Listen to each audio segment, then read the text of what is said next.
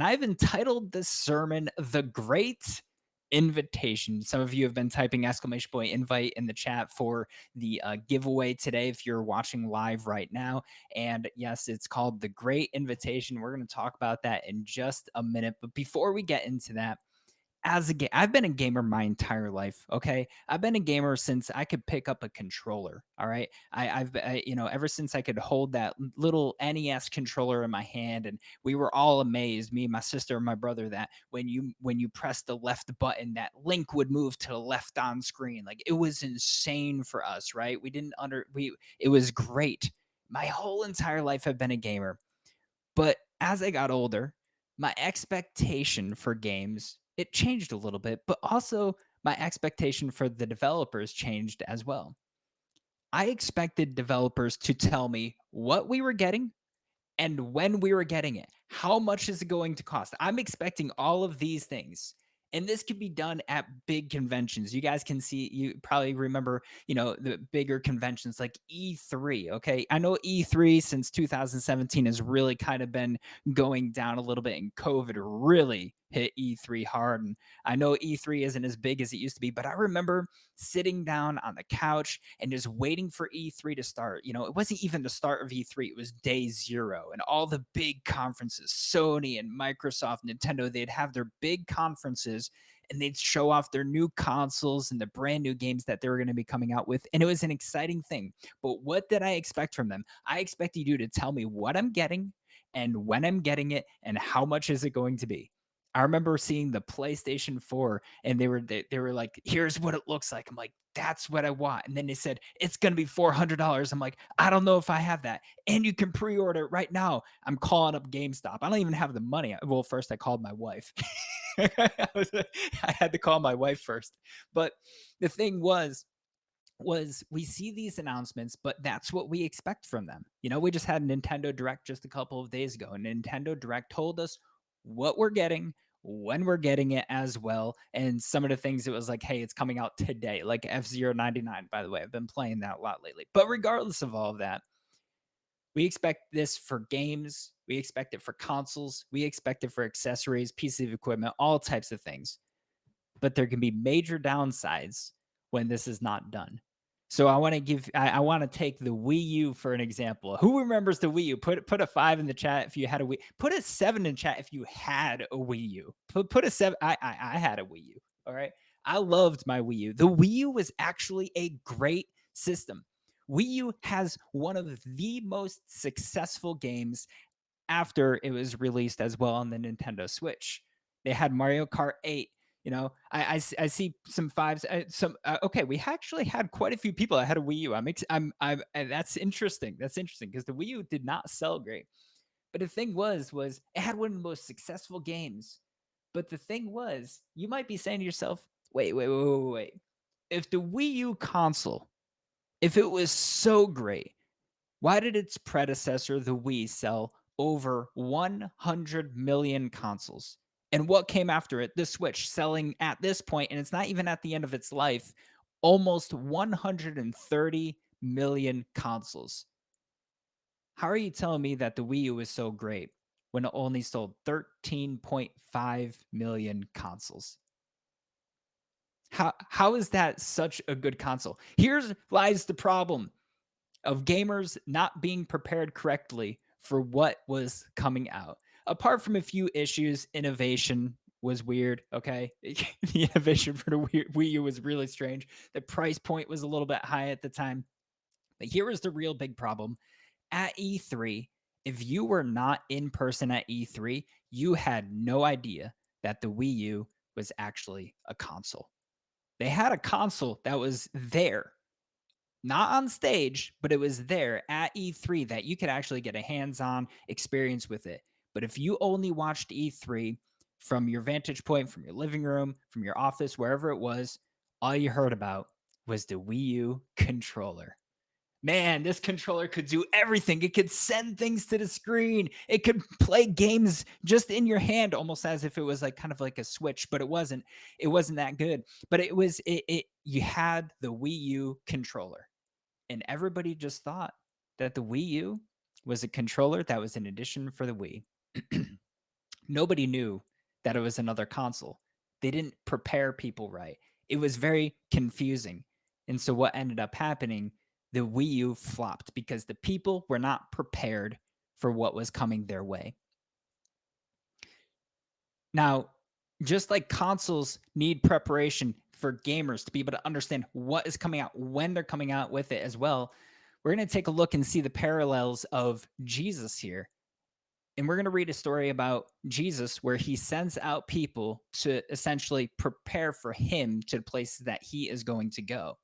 And we're going to be able to translate that into, the, into our lives and how we should be living as well.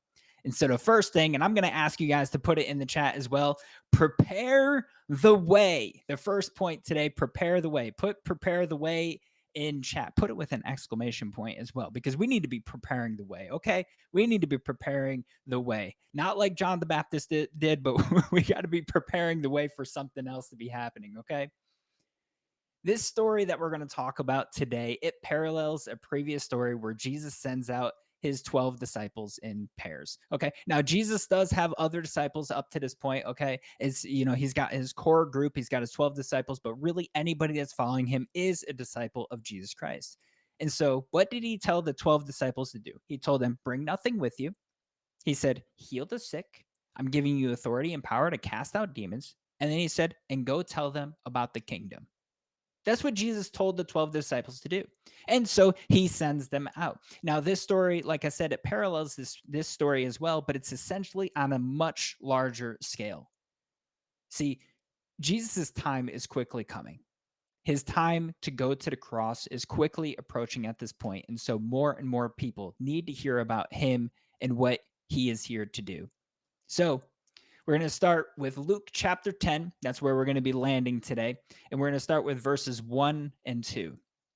And it says this After this, the Lord appointed 72 others. Now, if you're reading a different translation, it might say 70. There's a translate. I'm not going to go into the, the Greek and the reason why it says 70 or 72, but just it's 70 or 72. That part doesn't matter. After this, the Lord appointed 72 others, and he sent them ahead of him in pairs to every town and place where he himself was about to go. He told them, The harvest is abundant, but the workers are few. Therefore, pray to the Lord of the harvest to send out workers into his harvest. So Jesus sends these 72 individuals, these 72 disciples, into places that he is going to be coming as well. And they're there once again to go preach, heal, and preach that the kingdom of God is near, that the kingdom of God is at hand. How does this apply to us, though? How does this apply to our lives? How are we supposed to do something that these 72 to Jesus isn't living here on this earth and walking on it. He's living, yes, he is he he is alive today. He rose from the dead, right? But how does this apply to our life? Jesus is coming back one day. Whether you like it or not, he is coming back. Jesus has already come. He has died. He has rose again, and our Savior is returning. It's going to be a glorious day for those people that have accepted him. It's going to be an amazing day for, for, for those people that follow him.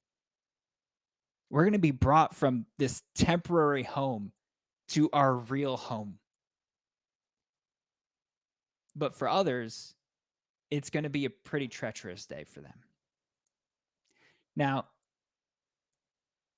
I've been really struggling with this part of my sermon. I'm not going to lie, and struggling on how I'm going to word this. And I, am actually going to word it a little bit differently than what I had thought I had landed on this morning. Put a seven in chat if you believe that we are called to bring the gospel of Jesus Christ to others in the world. This is this is a pretty easy question, okay? It's not rhetorical though. Put a 7 in chat if you believe we are called to bring the gospel of Jesus to others in the world. Now, what I want you to do is put a 5 in chat if you invited someone who does not know Jesus to church with you today.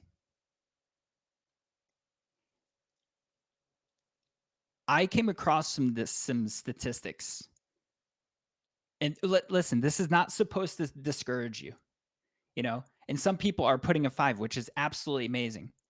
But here's the thing this is not supposed to discourage you. This is supposed to help. Like the Bible, what it does is it brings us to a place where we need to understand some things. It brings us to a place where sometimes it says, hey, this is what you need to be taught, and you can do better in this. I can do better in this as well, right? But there's so many things in the Bible and it's not always just the encouraging word and the thing that you and the thing that you need to hear. Like we need to hear this, but sometimes it brings something where we might not feel too good about it sometimes. And so I came across some statistics this week. I read up on it. One of the statistics said back in 2018, it said 29% of people going to church invited no one to come to church with them within a six month uh, period, according to uh, a life. I think it was, I believe it was the Lifeway Research Survey. Survey. Another survey actually said, though, that nearly eight in every 10 unchurched people would come to church if a family member or friend invited them and accompanied them to worship. Eight in every 10 people would come to church if we invited them. Now, there, these statistics can change, but it says in a study referenced by Dr. Thom Rainer in a 2008 book called The Unchurched Next Door, 82% of the unchurched are at least somewhat likely to attend church if invited. But then that same book, this is this was the the statistic that brought me almost to tears when I was reading it. Only 2% of church members invite a single unchurched person to church each year. 98 th- th- this statistic which was done in 2008 means 98% of people in church today will not invite somebody to church within the next year. You see jesus when he was walking on the face of this earth he didn't just wait for the 12 di- disciples to just show up and find him. He searched them out. He searched out Levi, who he would then call Matthew, the tax collector, and he invited him in. But then there was a, rep, a ripple effect that started to happen, right? John the Baptist, he invited Andrew and John. But then we see Andrew, he goes out and he invites Peter. Jesus invites Philip, and then Philip goes and he invites Nathaniel. John invites his brother James there's a ripple effect that's happening. There's a reason why all the 12 disciples came to follow Jesus is because people were being personally invited. It wasn't that they just Jesus just sat around and just sat there and hoped that one day 12 people would come to him. No, he went out and he invited, he was intentional, and we need to be doing that as well, just like these disciples were doing. They were being intentional about going out, inviting people. Hey, what is this guy Jesus all about? I'm not even, th- these people, they didn't even know what this Jesus guy was all about. He told me I was going to fish for men. Fish for what?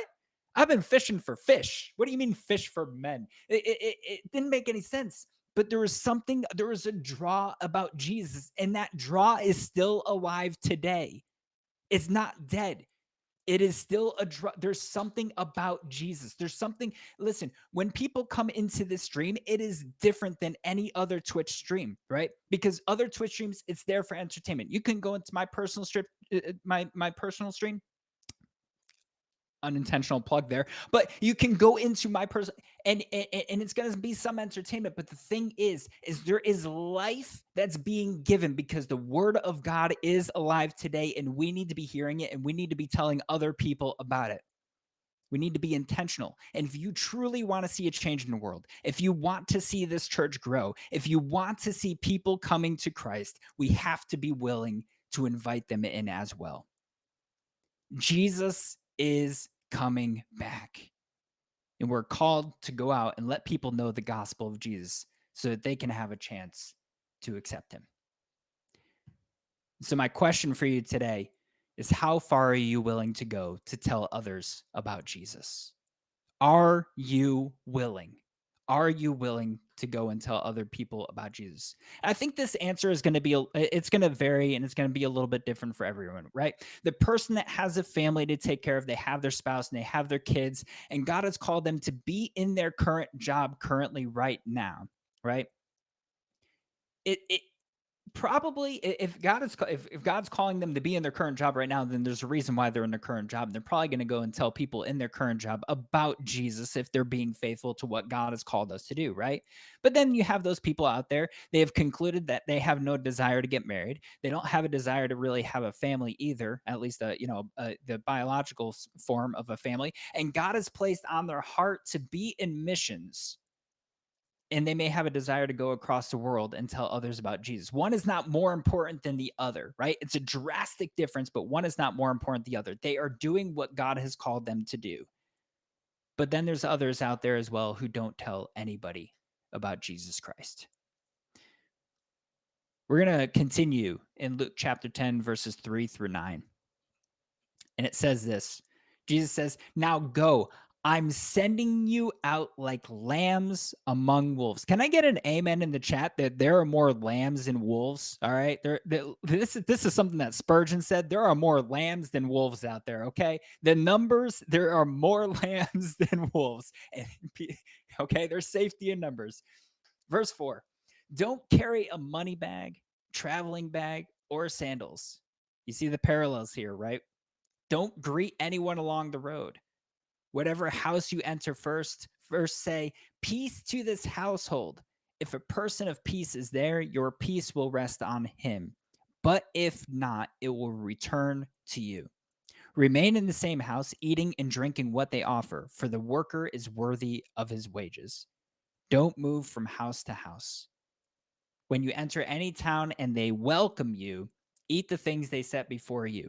Heal the sick who are there and tell them the kingdom of God has come near to you. Now, first thing that I want to say is when if we went back to verse 1, Jesus sent the disciples out into pairs. They were there to be able to have somebody else to be able to lean on, to do briefings and debriefings with each other, to encourage each other during those times that are really, really difficult, to build each other up, which is, I believe this is something that we need to be doing today as well as a family. We need to be doing this inside of the church as well. We need to be, be by each other's side, telling this person, encouraging them, hey, I know that you were rejected today, and I understand that, but listen, keep your chin up. Let's go play some video games. Let's let's pray together, whatever that might be. We're supposed to be with each other, building each other up. You are not alone in doing this. We're not supposed to be alone in doing this. We're supposed to be doing this with each other. Now, Jesus tells them essentially they will need to be willing to lose everything in their life for the sake of other people knowing who he is. Saying, I am sending you out like like lambs in the midst of wolves or among wolves, it, it's not necessarily the most encouraging statement to say. What does this ask of people, though? It asks them to be courageous, it asks them to be brave, it asks them not to rely on themselves or the things that they have. It asks them to place other people above themselves, which is something that is completely opposite of what society tells you to do. To make make sure that somebody else is being placed above yourself. It asks them to have faith in Jesus and what he is saying, and it asks them to rely on the strength that God can give to them and allow them to be safe under his guard. This showcases how important Jesus took it that other people might come to know him and who he truly is. And I almost think like I feel like it's almost more important today for us to be going out into the world to be telling people about Jesus. It's not more important, but the significance of it because Jesus was still alive at that time on on walking on the face of the earth, right? Today he is alive, but it, it, it's different. He has already died. He has already risen from the grave. And we're called to go into the world and be witnesses. Acts chapter 1, verse 8 says this. This is a very popular verse in church. It says, But you will receive power when the Holy Spirit has come on you, and you will be my witnesses in Jerusalem, in all Judea and Samaria, and to the ends of the earth. How far are you willing to go to bring the gospel of Jesus to others? Are you willing to be rejected? Are you willing to be persecuted. We see these things happening daily, and honestly, it's not getting any better. It is getting worse. Are you willing for these things to happen? Are you willing to step out of your comfort zone to do what God has called you to do? Are you willing to do those things? I was a youth leader for a very long I was a youth leader for I think it was 11 years. It was a little over a decade. So not an extremely long time. Some people are like, "You were a youth leader for a long time. Been doing this my entire life." I was a youth leader for for about 11 years or so. And I would ask pretty frequently to the youth, I would say, Are you being a witness to the people, to other people around you, to your families? Are you being witness to people and your friends in school? And listen, I, I love, I love youth. I really do. But the main answer that I would get, and I still get this answer sometimes today from people, I show other people Christ through my actions. I get it. Wait, I take nothing away from showing people Christ through your actions. I believe that through your actions, people will come and they will start to question, how why why are you being so nice to me? Why why this, why that? Those things do happen. But the fact of the matter is is I know a lot of people who are extremely nice and who are genuinely loving people who don't know who Jesus Christ is. We need to be more courageous and we need to tell others about Christ. How are they to know if we don't tell them about his saving grace and his mercy? And so, once again, I ask you, how far are you willing to go to tell others about Jesus? Now, this part of the sermon is it, it, it's um, it's a difficult pill to swallow, I guess, because we're going to talk about those that reject it because Jesus talked about it as well. And so we're going to talk about it as well. Those that reject. Jesus knew that the 72 that he sent out that they would face rejection at some point. He knew that people would reject their witness, the healing and authority that Jesus gave them and ultimately reject Jesus. And so we're going to jump into Luke chapter 10. We're going to continue here verses uh, 10 through 16 and it says this. Jesus says, When you enter any town and they don't welcome you, go out into its streets and say, We are wiping, wiping even off off even the dust of your town that clings to our feet as a witness against you. Know this for certain the kingdom of God has come near.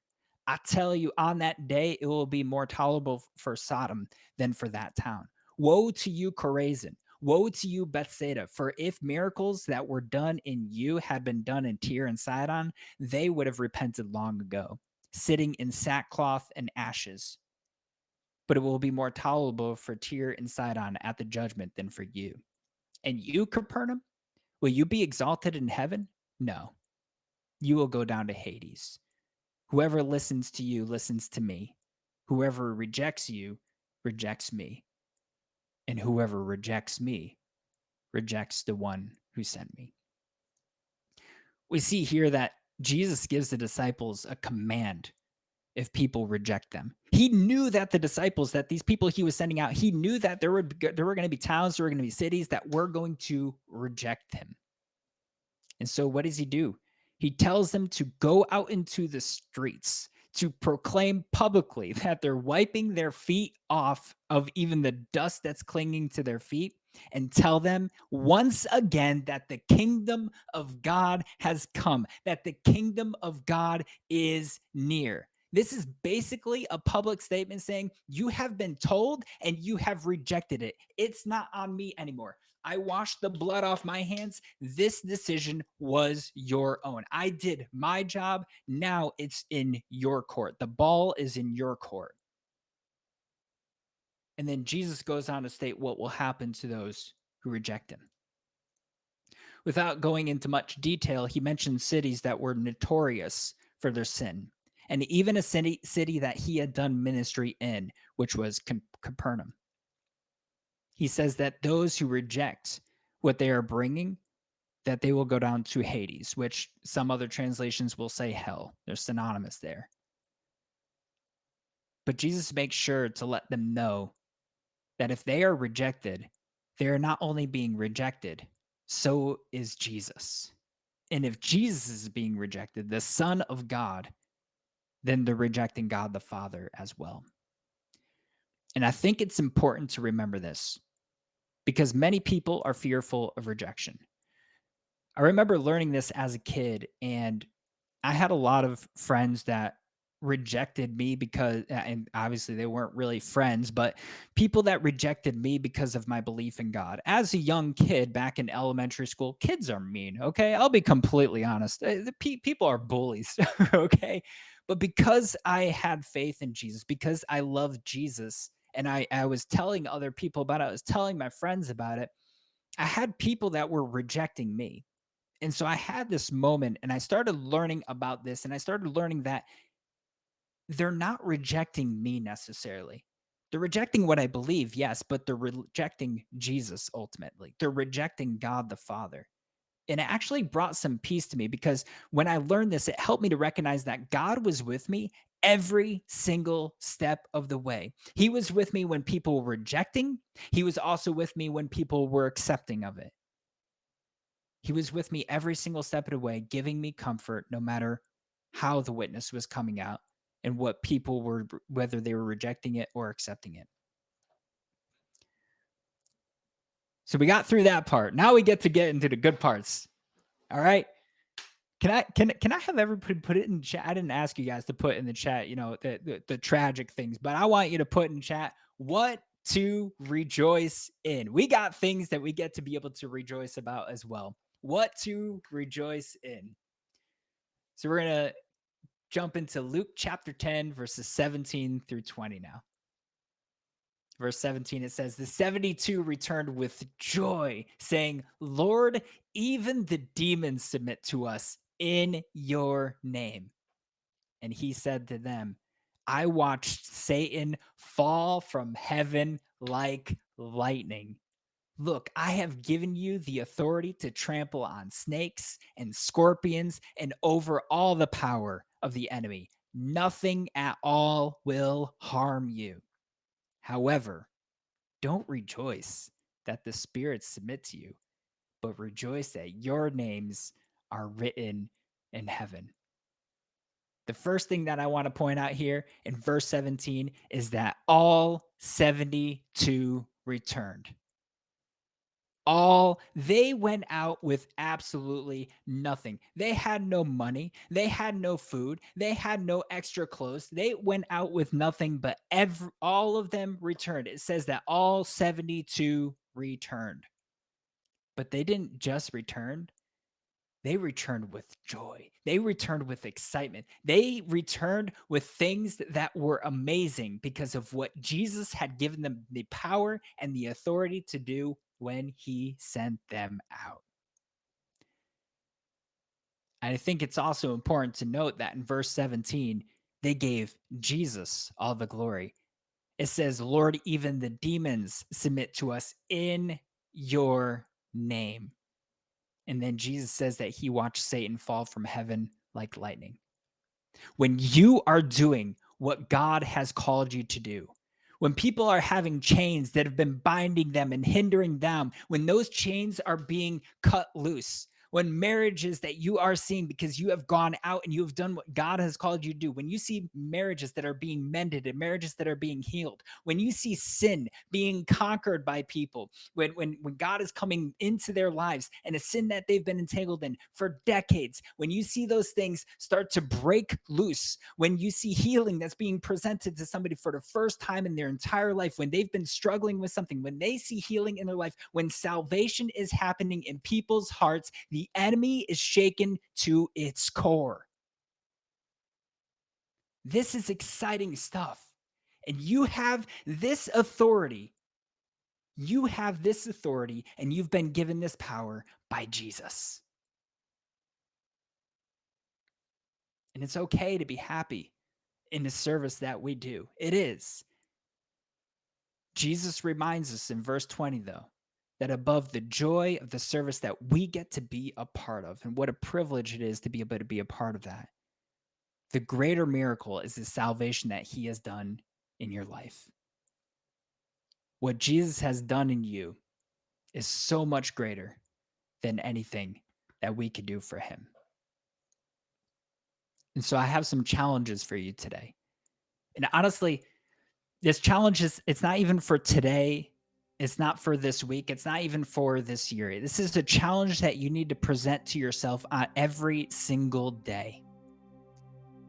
If you truly want to see people coming to know who Jesus Christ is, if you truly want to see people being transformed, I encourage you right now invite those people who don't know Jesus Christ, invite those people who are unchurched to come to church with you.